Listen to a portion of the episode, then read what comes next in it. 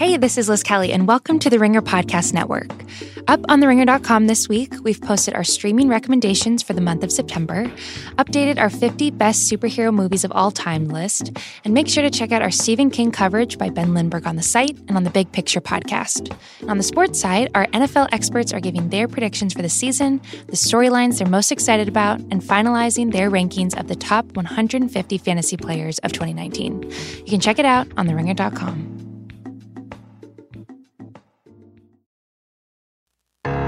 need support staff to clear the room. Stand up and walk now. Hello and welcome to The Watch. My name is Chris Ryan. I am an editor at TheRinger.com, and joining me in the studio, just some guy I play car pranks with, it's Jason Gallagher. Brother Pastor Chris. What's up, man? So Jason's here today. I wanted to bring him in because I wanted to talk about Righteous Gemstones, uh, which I haven't really talked about since Jody Hill, Danny McBride, David Gordon Green were on the pod, but right before the show, you know, premiered. Yeah. And then today it was just announced that it was going to be coming back for another season on HBO. So very cool news if you're a fan, which I am. So we'll get to that. Also, in the second half of the show, we'll have the number one boys audio, which is me and Jason Concepcion's Succession after show talking about Tern Haven. Did you enjoy that episode? Did you watch it yet? I have to be honest, I haven't watched it yet. Okay, I because I, won't was out. I was out of the office during the screening, and then I caught up on Gemstones because I knew I'd be featured on the Watch podcast. Well, because like if there's two things you know about, it's comedy and God.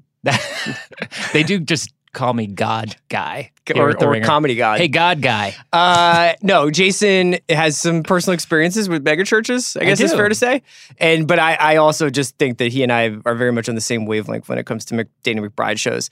Uh, I did want to talk briefly to you, if you don't mind, Yeah, go for it. about it chapter two, because uh, this is one of those ones where it made 185 million dollars worldwide at the box office, which is I kind of have to imagine the folks at New Line are like, God damn, can we come up with an it chapter three? yeah. Can we wake that clown up one more Right. time? I went and saw it on Friday. I did it in about the worst way possible, which is, you know, I had fully emotionally committed to going to see it on Friday. hmm Then my wife was like, I don't want to see it tonight. And I had fully emotionally decommitted from seeing it. And then my wife was like, actually, I've perked up. Let's go see it chapter two. And I, I did not buy back in. And so I went and almost immediately, I think with the thing that you recognize with this movie, and I'll, I, I'm not to, I guess I'm spoiling it chapter two for people who haven't seen it, including you. Yeah. But the first thing you notice is that uh, it's going to be really long. and the reason why it's going to be really long is because they essentially made like six little movies and just strung them together. Ugh. Because they made individual jams for every character. So they all get introduced over the course of about 45 minutes to an hour. They meet for one scene in a Chinese restaurant, which is pretty good. And then they all split up. There's nothing worse than them being like, we have to split up in one of these movies Yeah. and then their split up takes about an hour, hour and a half, and then they come back and fight the clown for like an hour. Uh, Is it kind of the same beat for each character? I mean, similarly, because that's a, that was my feeling towards it. Chapter one was it was just like a kid walks into a like, quiet did we room. need like however many kids? Could we Yeah. just do this with three? I think that's sometimes like a, a problem with ensembles. I thought that the adult actors were different enough. Yeah. You know, Hader really goes for it in this movie. Good. Uh, James Ransone, who a lot of people remember from The Wire, uh, was really good in it as Eddie. Uh, Chastain plays Bev. Uh, McAvoy, I feel like you get good and bad McAvoy. I'm a McAvoy guy, but Are like you? I think that you can get a bad McAvoy every once in a while, and this this was one of them. Oh wow. But the big thing for me is just that not only is it structurally just kind of taxing, hmm but then there's just the Stephen King of it all. And are you a Stephen King fan? Uh, not really. Are you, I, I I have to be honest. I, I'm here for. Were- did you read the books at all when you were a kid? I, I, I no, I didn't read any books, but I like. you didn't read any books at I all. I didn't read any Stephen King books. Okay. I wasn't a, you know, I wasn't a. You're like Nell. I, I, Like, you I wasn't what they call a reader, so to speak, when I was younger. How do you even know how air quotes work if you I have read? no idea. um, I would say that I was a sporadic Stephen King guy. I was not a huge one. The, Yeah. Those books always seem super long, but obviously you can kind of crush them. Sure. Uh, I think I read like Tommyknockers. I think I read a couple other ones. But the funny thing is with Stephen King film adaptations of books that you haven't read, you'll Mm-hmm. be watching the movie and you'll be like, why did they put that in the movie? Like, like I, they, they have to have had a better idea for this. Yeah. I wonder what they left out, what gems Stephen King had. And then you go to Wikipedia and you read the plot description and you're like, wow, this is way worse. Yeah. I'm glad they left that. like there's a, do you know that in It, there's a, a turtle god that vomited up the universe that helps them. No, yeah. I had no idea. And there's an orgy. I know I knew about the orgy scene because at the end of it, chapter one, it's kind of when it takes place, and, it, and that's supposed to be when it That's takes when place. it takes. That's how they get out of the. Because I remember thinking that's it's funny that you mentioned that. I remember thinking that scene. Uh, all the kids were like, it, they had like that weird. They were kissing with blood on their hands, Yeah, and. I was like, well, this seems strange. And then it's did like the, the same thing, and I was like, actually, That's that the tip of the creep iceberg for that. So yeah, um, it just winds up being like I think that the, these books are incredibly atmospheric, Hmm. and that on the surface you're just like, oh man, small town Maine, indescribable evil, bunch of people trying to figure it out. This is so cool, and it, a lot of you know a lot of it has like if not set in the '80s, it has a certain like '80s Yeah. feel to it. And then when it's in practice, there's a few things to iron out. You know, there's a few, few problems Sure. both structurally, plot wise, and then also like ultimately thematically, I think they're a little bit unsatisfying. But I don't know what's going to happen now because 185 million dollars worldwide would suggest there's a lot of gold to mine there. Now, Yeah. whether or not it's specifically this clown, or there's just like it's Stephen King season. They can do a. I, I, they'll do like an origin story, right? Or I guess they probably I guess they could do an origin story. They could also just say, "Hey, the, the three? it's back." You know what Turtle I mean? Like, yeah, or I mean, because they made it so in, instead of doing the the book is 50s and 80s, Mhm. and this is 80s and present day. I Mm. think so. It had some Stranger Things throwback appeal, or like it's like 89 or whatever in the Sure. in the book, and they're playing Street Fighter and stuff like that. But they don't. That you know, they're not going to go into the future, so it'd have to be maybe a, a prequel. You're right. Let's talk a little bit about gemstones. Woo. Tell me what you think of this show. Well, I love it. Yeah. I mean, the phrase "Who is this for?" gets tossed around a lot, and this show, specifically this show, is made for me as a product of going to rather large churches. I would say that the church that I grew up going to was like a wannabe mega church. So this is To- in Texas. Yeah, to the degree that like we went and scouted mega, mega churches a couple times um, to see which one was right for you. Well, to see how they're doing like their youth groups and things like that. Okay. Um, Wait, when you were in the church you were in, you guys would go around and be like, "What are we missing out?" Yeah, yeah. Okay. And so we went to like the one of the largest churches in Texas and all this stuff. And it's just like it's absolutely insane. What's the largest church in Texas like? Um, well, this one was in Irving, Texas, and it was it was literally like you you walk through like turnstiles, and then uh, I was a visitor, so they give you like a lanyard, and it just said visitor on the lanyard, and then they have like like one of the most telling scenes. I don't, remember what episode it's from, but he's getting coffee from like the church coffee shop. Mhm. Basically, uh, it was like Holy Grounds or something like that, and um, like that's very common. Uh-huh. Like having a coffee shop, like a cool vibe within your church lobby, is like super super. That's not even like mega church stuff. That's like middle of the ground church stuff. So I'm like, I love this show. I always thought, honestly, Danny McBride is literally the perfect human being with the perfect sensibilities to take on the megachurch. Yeah. Uh, because just nothing he does is subtle and nothing megachurches do is subtle. And yeah, I don't know. For, for those who grew up in the church, like, eh, and, and if you're like slightly creative, which sometimes, uh, you know, sometimes I like to think that I am. Yeah. You think like, So does Kelvin. Yeah. he's slightly creative. but you'd like to you think that oh my god the church should be like a western or like space or like the forest Yeah. or something like that. Like the church is actually like an untapped world that can just like i could watch 50 church shows. Every from the mega church all the way down to like the small town church politics of like will i be a deacon? Like like there's so much ripe story to just be had and so- yeah, I think that they've got something here that's really fun. I mean, so Jason alluded to this, but so if, if you're just sort of catching up, Righteous Gemstones is obviously about a family called the Gemstones. Mhm. John Goodman's the father, Yeah. Danny McBride, Adam DeVine are the sons, Edi Patterson is the daughter. There's a cast of characters kind of on the periphery, including most importantly Walton Goggins Yeah. as baby Billy Freeman, uh, who is a sort of rural pre- preacher related to the Gemstones he Um, operates out of a sears and an he operates Sears. out of an old Sears in a mall.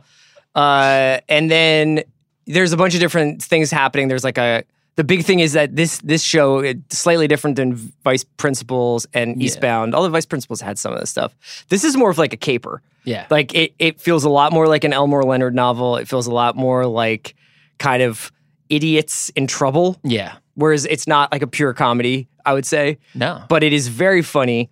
And when you ask who's this for or what does this show need to exist, it transports me back to about a six or seven years ago time when it was like this was the perfect uh, replacement level show.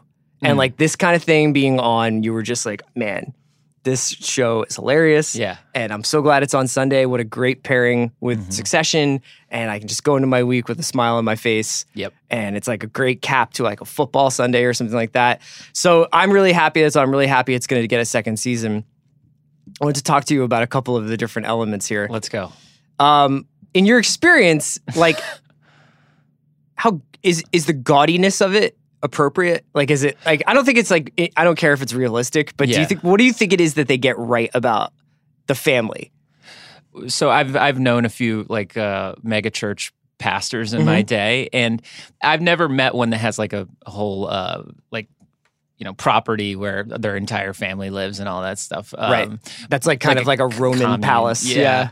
um, but the sort of like, you know, the naming a ministry after your own name type thing, uh, instead of calling it like something like, you know, Faith Church or something, they're just like, I'm going to put my name in there. And like, like that's sort of, it, this sort of uh, exuberant, like the last mega church thing I went to featured like Ben Carson and, and Drew Brees. Like they were like the, also the speakers that night. I, I'm not kidding. So yeah, so it was like, and it was in a massive auditorium and it's stadium style seating. When was Um, this? What's that? When was this? Had Brees won a Super Bowl yet? Yeah, he had. Okay. Um, this was. I, I went to this actually for like a work thing. Long story about my life there, but um, yeah, I think they get it pretty right. And but it's also like, like obviously, I think Danny McBride's super funny, and like all the stuff that that he's getting himself into is just like, I just I, I think his comedy is like so funny. But but it's the subtle things like the faith factor shirt that, that Adam DeVine wears is amazing. Like those are the subtle things that they get so right about like evangelical church culture. Like um, if you go to there, there's a real famous like Christian church store called Mardel's. And if you walk in there and you look at the t-shirts, it's all like five to 10 year old pop culture references, but they just replace it with like something, you know. So like it's like Jesus instead of Damn Daniel, it's like Damn Book of Daniel. yeah, exactly. Um, and they just have it like when I saw that T-shirt, I was just like cracking up. And like the youth group culture stuff, um, hanging out at like a bounce house, which is like m- literally made for my five-year-old son, but like Mm-hmm. It's like this guy's like a- 15-year-olds? yeah, this Yeah. guy's like awesome at it or Yeah. whatever. Like that's all super super accurate. I think Um, even the stuff they get wrong, they get right. Even like Keefe, you know, Oh, yeah, and Keefe. Keefe's old running mates in the Satanism Right. underworld.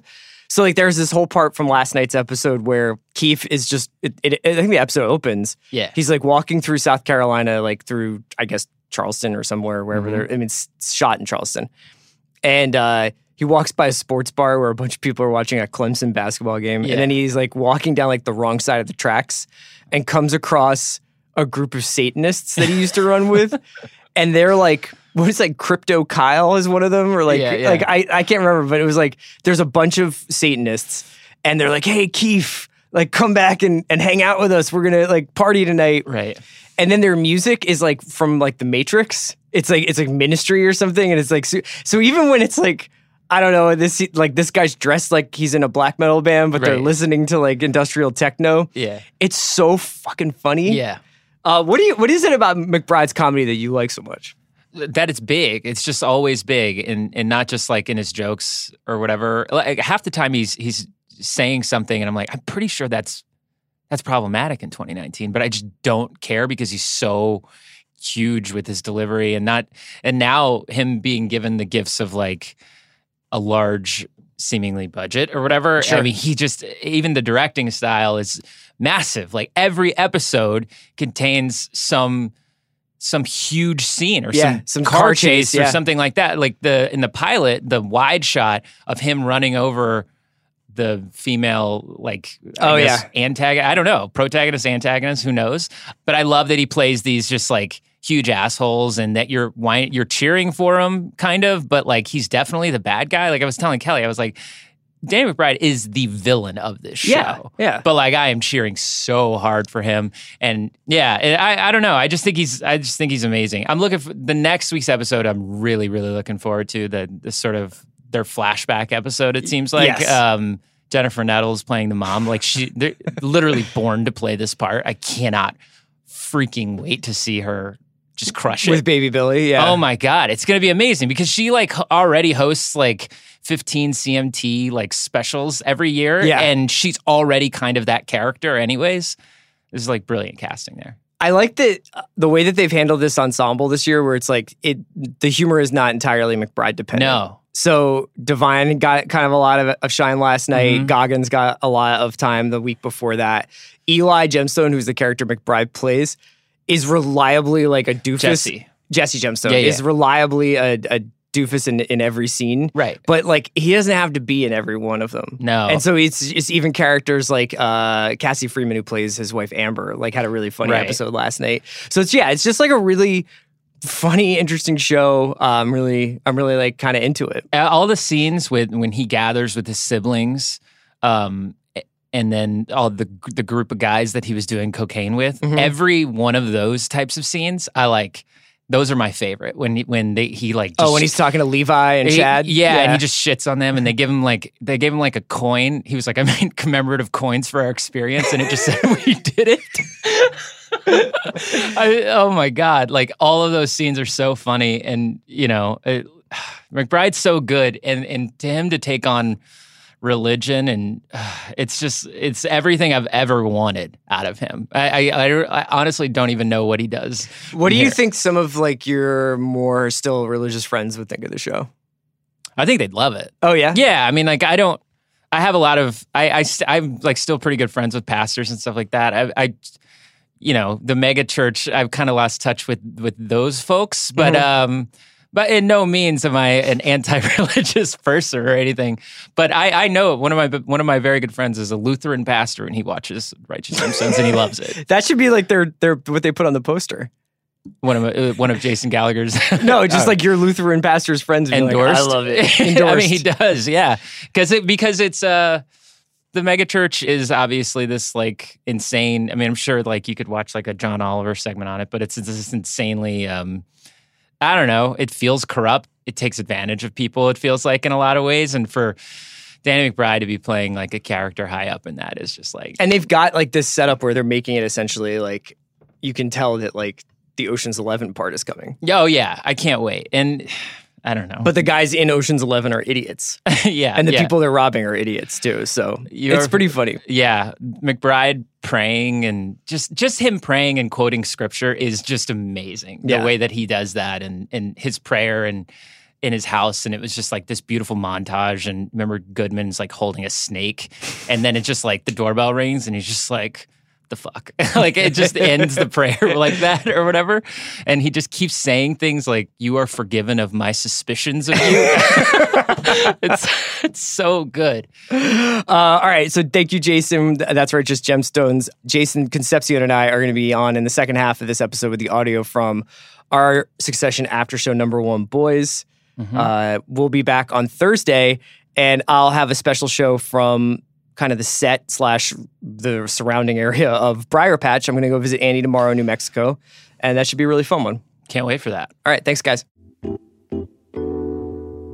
Today's episode of The Watch is brought to you by Kroger Grocery Stores. Did you know that one in eight Americans struggle with hunger? Yet 40% of food produced in the U.S. gets thrown away. And a lot of that food waste happens at home. When food waste is sent to landfills, greenhouse gases are released, so it's a problem for our planet too. But think about this if we redirected just one third of the food we waste to people in need, we would more than cover the unmet food needs across the country while helping to protect our planet. That's what Kroger is doing through their Zero Hunger, Zero Waste Foundation. Last year alone, Kroger donated 325 million meals to local food banks, and they've got some great tips to help reduce food waste at home too. It's all part of their goal to achieve zero hunger and zero waste by 2025. Check out Kroger.com slash ZHZW to learn more. That's Kroger.com slash ZHZW.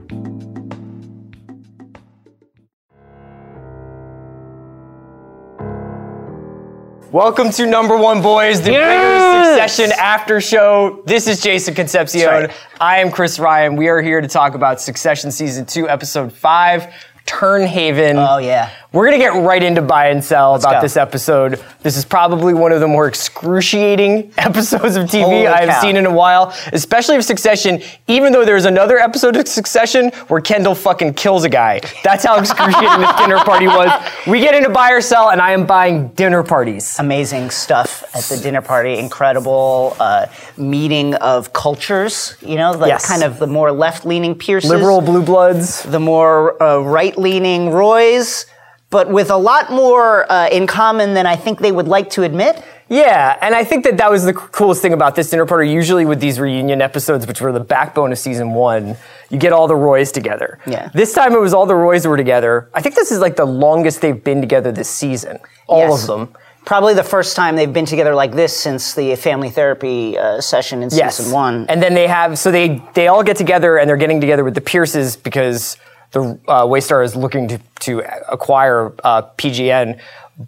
And they're all confronted with their mirror image in Yeah. some way or another. So Nan and Logan are kind of these heads of the families that are very full of bluster, but also probably have a couple of moves. Rhea and Shiv are kind of these CEOs in the you know these sort of queens in the making. Right. Uh, Max and Connor are the curiosos who are just kind of on the outskirts of the family. Right. And then Kendall and Naomi are, in very many ways, like the most human parts of the family, but also the most damaged. the troubled scions, each with their uh, leader of the family's ear in a certain way. But in but the relationships are very different. Naomi has a lot of juice with Nan, as Rhea Yeah, says. yeah. Um, and Kendall has a lot of juice with uh, Apparently. with Logan. Okay, so let's see. I- Jason and I really want to talk about this one idea because I think this is one of the more ambiguous episodes of Succession Yeah. that we've seen. There's a lot of situations in this episode where you're like, I can't tell who knows what Right. here, right? So what what was like an example of that that you saw? Well, I'm trying to figure out if Logan chess moved this whole thing. Yes.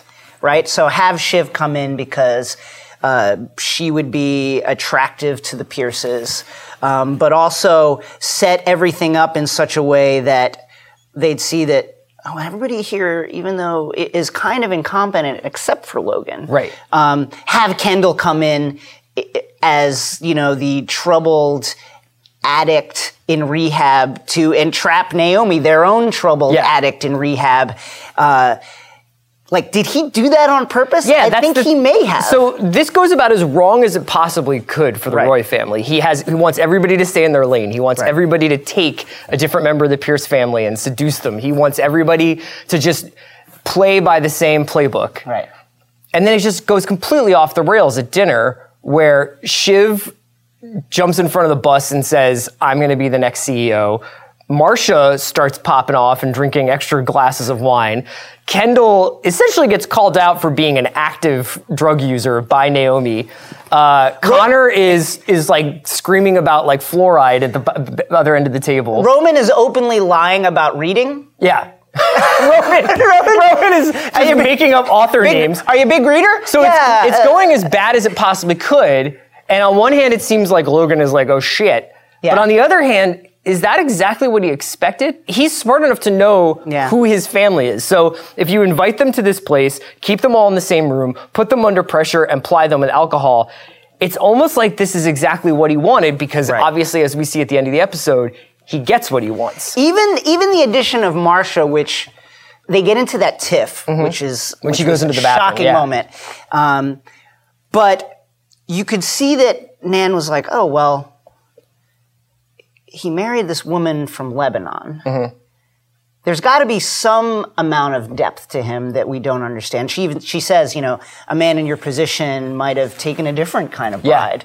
Um, it all seems designed to, on the one hand, seduce, and on the other hand, um, show them that maybe Logan is the best, the best option. But I can't. I. He may have had that in the back of his mind, but he seemed too legitimately upset when it all seemed like it was. It gonna happen. It just seems like a guy this smart wouldn't be like, I bet when I bring all these people to this party, they're Yeah. just going to nail it. Because they're just incapable of doing that. Everything that we've seen from them before would suggest that, like, there's just no way Roman can keep his shit together over the course of two nights. Right, you night. don't you don't take Connor to something like this. Yes. And be like, talk to this guy from the Brookings Institute. right? Yeah. And, and and get him to change his vote from no to yes. So for the other example that I saw of, of this show really like kind of being a little bit murky is what does Kendall know? Right. So Logan obviously has a side plan with Kendall where Kendall's supposed to arrive late, Right. make it very clear what he's been up to. Yeah. Kendall's like crunching numbers and seems to be like That's important, got I a think. job to do here.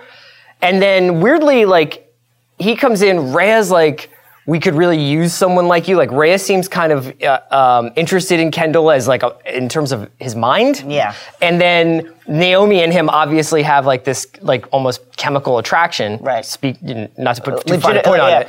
And then so, but how much does Kendall know about what Logan's overall plan is? Because Kendall, Frank, and Logan are having these side meetings. So the show is really doing an interesting thing here because typically. Everything that the characters know is right in front of us. Right. And this time, like, there's stuff happening off screen that we're not aware of. I think that I think Ken is. You know, we were talking off camera about why did the Pierces cave, and it seems like they did cave at the end. Um, and I think Ken crunching those numbers, much the same way with the Vaulter episode, he was able to perhaps uncover the weakness of the Pierce position Yeah. that's not Right. obvious. Right. Like they because need that cash. Ultimately, they like, need the money. Yes, and it's ultimately like they always knew it was going to be a matter of money, and we're probably always prepared to pay twenty five. Right. And the Shiv thing being like this deal breaker was never really going to be a deal breaker because he obviously he and Gerri were expecting a phone call on that helicopter. So that would so buying dinner parties. That's where we're at with buying and selling. What do you buy? Uh, I am going to buy Gerri again, who quietly had the best dinner party performance. I thought that line when uh, you know when uh, Logan is like, "Well, Gerri's on the paperwork for being the CEO," but I think that even she would say that she can't handle it. Yeah. And then her rejoinder of, uh, "Well, maybe the second person." I would be the second person to say that. was, I thought was perfect, and also this burgeoning relationship or whatever you want to call it with Roman. Um, she's accruing power certainly that way, but there's also like a very strange warmth to it yeah. that I don't know at all how to describe. It's unlike I honestly like I I kind of don't know what to say about this I don't- I because you're like this is hugely depraved and disturbing and also like maybe the most sincere uh, very sincere expression of affection on this show. Yeah, I mean, there's a vul- like, there's a vulnerability to Roman in these moments that is awful, but also is a clearly the result of the awful way he was brought up. Yeah. Yeah. And- And, treated by probably Kendall and probably Logan and what yeah. and him, uh, you know, revealing that to Gerri is is strangely heartwarming, even though it's absolutely depraved and wrong. It's it, it was wild how like this episode just like immediately revealed all of like the the worst aspects of their personalities. It's like Connor is an absolute freak. Roman Roman definitely has like necrophilia fantasies with his with his girlfriend who he's unable to sexually satisfy in any other way. Yes. Kendall is just completely like uh, is using constantly now. Yeah. Shiv, who I think is nominally the hero of the show, Sort of. also is like can barely control her own ambition. and, and is willing to cast aside any actual beliefs and ideology that she may or may not have in service of pursuing those ambitions. Right. She's ready to cast aside everything she believes in. She says in that moment when her and Tom pretend they have a, a dog sitting problem, go out to the Mondale. hallway. Mondale oh, Mondale, that's that's uh, that's hopeful. good sign. That's hopeful, right? Uh, they go out there and she says, you know, I don't even believe in this, but I want it so badly. Yes. Yeah. I'm like I'm like I'm like basically like losing confidence in the plan that I set out. Yeah. Uh, as far as buying and selling, so you- you're buying Gerri. Yeah. I'm going to sell helicopters. Oh man. I just feel like there should be a, a higher degree of difficulty in turning those on because if you if you've got two scions of very rich families crushing a bottle of Belvedere and and doing rails, they shouldn't be able to flip three switches and turn a helicopter on. And there was like a moment where you're just like, oh my God, Kendall's gonna fly this helicopter, and this is gonna be the end of oh, Kendall. Was, I was like, oh no. there was, I gotta say that one of the uh, really kind of fine details about this show, about like this kind of like environment of wealth that these characters have grown up in. One of the things I really appreciate is the helicopters and the way they. Uh, the way they engage with the helicopters. One Ken knowing how to. He's been in them so much. He knows. Yeah, how to he knows all them. the words. He can Yeah. at least get the the rotor to start going. throttle, yeah, And also, when it lands and they come off, they don't duck. yeah, There's no ducking. They've just been on these helicopters so much that they just walk out. yeah. That's a really good point. Did you have any other buy or sells you wanted to add on? I'm going to sell a noblesse oblige. this kind of idea, this European idea of um, the responsibility of lords and ladies and of the wealthy to be uh, kind and generous with the way they employ their wealth and power. And you see that in the moments when Nan Pierce is inviting her servant to come have a drink with us. Yeah. Why you never take a break?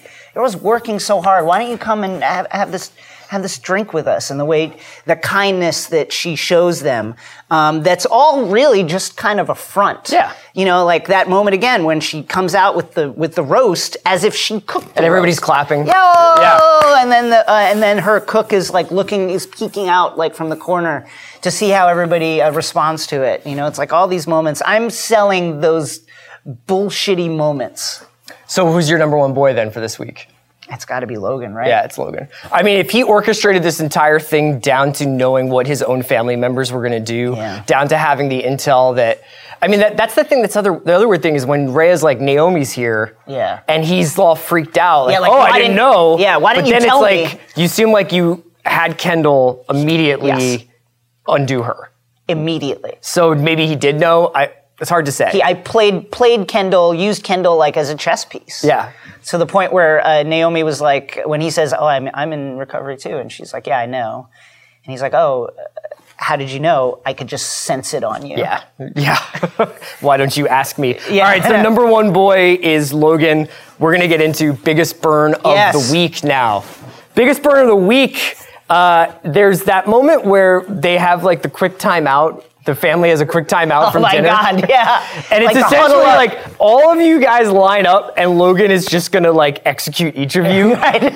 And he's like, Roman, you know, he tells Roman to modulate his laughing. We didn't get you from a hyena farm. I love. There's a there's a quick line when they're all coming to that room, and Roman's like, "I think that's going pretty well. I mean, nobody fucked Nan Pierce. And nobody killed the and cat. nobody killed the cat, Yeah. so that's going well." yeah, Did that's you have another biggest burr of the week? absolutely excruciating moment when Tabitha has just talked about how if, her, if some friend of hers can't have a child, she's planning on having a a surrogate, surrogate, yeah. for them. Um, and then one of the Pierces asks, "Well, what about what about you two? What about you and Roman?" And she says, uh, "We're not. No, no, no, no. We're not planning to have a baby because that would require us to have sex." my skin actually crawled off of my body and went into the other room. That was so devastating. And I think like runner-up moment for Naomi Pierce's Shakespeare subtweet of the Roys in general when she gives that. Uh, think it's Richard II Yeah. line about uh, the purest treasure mortal time affords is spotless reputation. Dude, you know what I love is how Kendall will be like, you're like, oh, you're you're the beating heart of this show. Like, you're really amazing. And then he'll be like, are you a poetess? And you're like, Are you're you such a of- douchebag. Are you some kind of poetess? Are you like actress? a poet? That was really great. That Are was you like legit. a poetess? That was the real deal. That she, she held a ladle and and re- and recited Shakespeare from memory, and like Ken is like, whoa. Um, that's biggest burn of the week. Let's get into line of the week, dude. I, I guess like I kind of want to be like like earmuffs to people, but I got to do it. Roman was on fire. This Roman week. was just Roman. firing. Roman was like shot out of a cannon. Not only did he, here's in his entrance speech to the family when he returns from working in management training, Yes. he walks into the room and says, "I'm a kettle corn shoveler here to show you frilly clit flickers the truth." And that is only one of a, a number of incredible lines. I, I have to say it because it's like this happened on television. It did. Roman turned to his girlfriend and said, "You shouldn't be turned on because dead women aren't wet." like our, don't even- our actual producers are like, I'm not sure if we can put this. That's on the show. I I'm don't even quoting. know. I don't even know where to go with that. I don't think there's anywhere to go. that was amazing. Is Roman Roy canceled? I, I know because he's not canceled, and this is why this show is incredible because his actually quite astute um, definition of what consent is when he says, well, if two people politely decide that a wrong thing isn't wrong, then it's okay. They're that was like- actually a very astute. That was a great.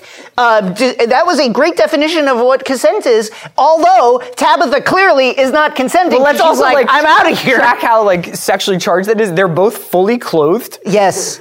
And then Roman's idea of like sexual nirvana is masturbating into a bathroom door. Right, as someone Denigrates. denigrates him, humiliates him, and tells him how much his family would be absolutely devastated and ashamed of him if they knew what he was doing at that very moment. And that got him off in 15 seconds. you gotta like you gotta walk out on the tightrope sometimes. And this show does that like every week. So those are our lines of the week. Oh wait, Jason, yeah, do you I have got other one. I, I'm gonna go with. I'm gonna go with after Shiv appears to blow up the dinner meeting by saying, "Come on, Dad, just tell him it's gonna be me." And they, uh, her and Tom retreat to their bedroom, and she's like, "Oh my God, is there any booze in here?" And Tom says, "No, there's just Emily Dickinson and low thread count sheets."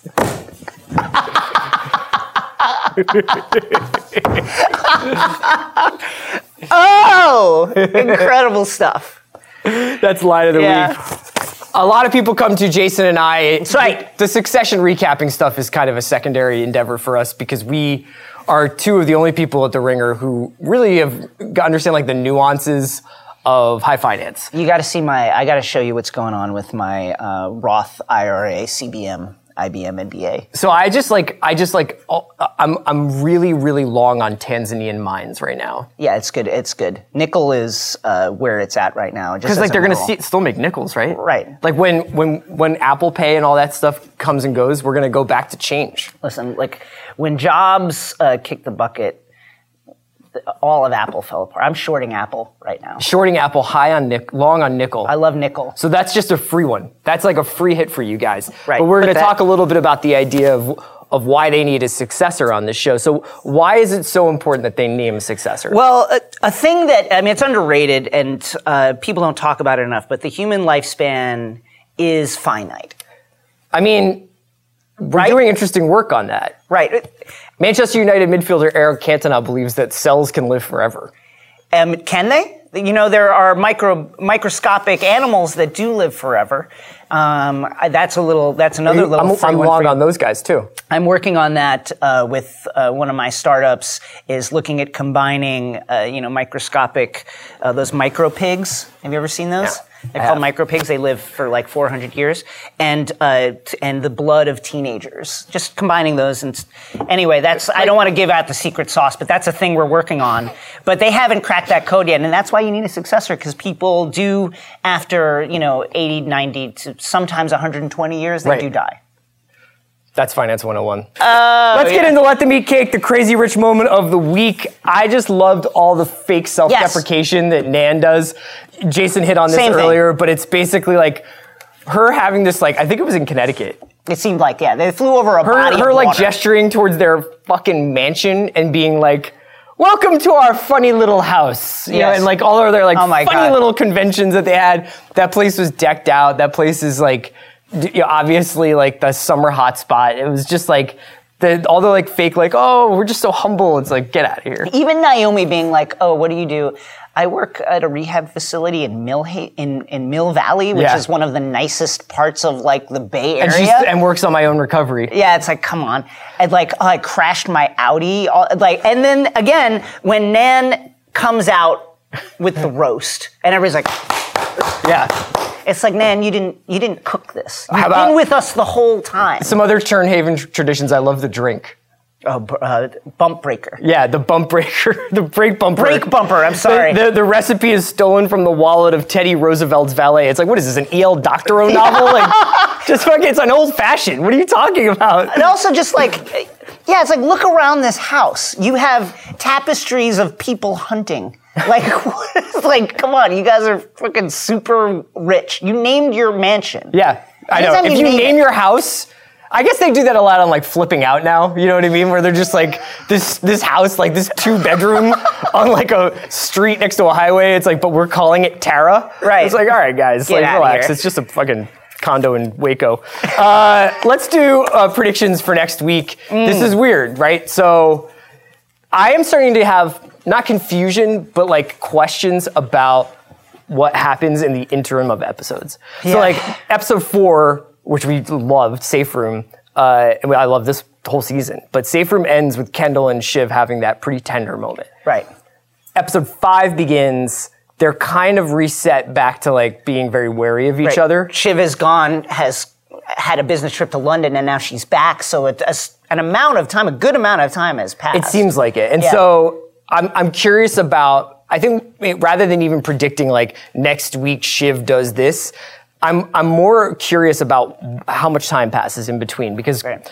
Logan has been saying this needs to happen fast for it to work for me. Like I will pay for speed. Gotta happen. So the season is obviously about them trying to acquire Pierce to stave off Stewie and Sandy. I'm devastated that we have not had more Stewie this season. Yeah. Um, so what do you think could happen next week? I think that we're going to see. I, I think we saw it in the moment when um, Shiv was like, "It's you just tell him it's me, Dad." I think the response to that and the success of the Pierce acquisition is gonna hammer home for all the Roy kids that if they ever want this thing, they got to take it. They got to bring Logan down somehow. Are we going to see a coup in the making? Do they work together? Do they work together? Do they band together to take Logan down? Because this piecemeal thing of oh, I'm going to make a side deal with Logan, I'm Yes. going to make is not working at all because he has their number and he's playing them against each other. They need to band together if they ever really want to take this business from him. The only other thing that I think is coming is a Marcia blowup because we still haven't found out what is eating at her. Yeah. The idea that Logan was like, she told me her life story in this great night that we had She's together, like, and "Oh, she's yeah." like, yeah, I couldn't tell you my life story in a week. Like, Yeah. she obviously something's building. I think she's. I don't know whether she's resentful that Shiv is being lined up as the successor rather than her. I think she thought this was more of a partnership. Maybe. And and and you know, she got Logan through that episode with the with the aneurysm or whatever it is that happened to him, the stroke. She nursed him back she to health, nursed him back to health. She's the one that got him up on the stage at the charity event and was like, "You can do this. You can take it back." Yeah. She's the one who did the uh, the reverse psychology and was like, "Yeah, maybe you should give it up." Um, and I think now being cast aside to uh, to a certain extent and being treated like just another chess piece on the board, Mm-hmm. I think has really pissed her off. The fact that she was like didn't know about the Shiv move was like, is that tr- is that true? Right. Never heard an inkling about it has really gotten to her. Yeah, it's really. I, I so I feel like something with Marcia is brewing, and like Jason said, we could be seeing the kids needing to band together against Logan. We'll have to find out next week. Join us here on Number One Boys right after the East Coast airing of Succession. For Jason, I'm Chris. See you later.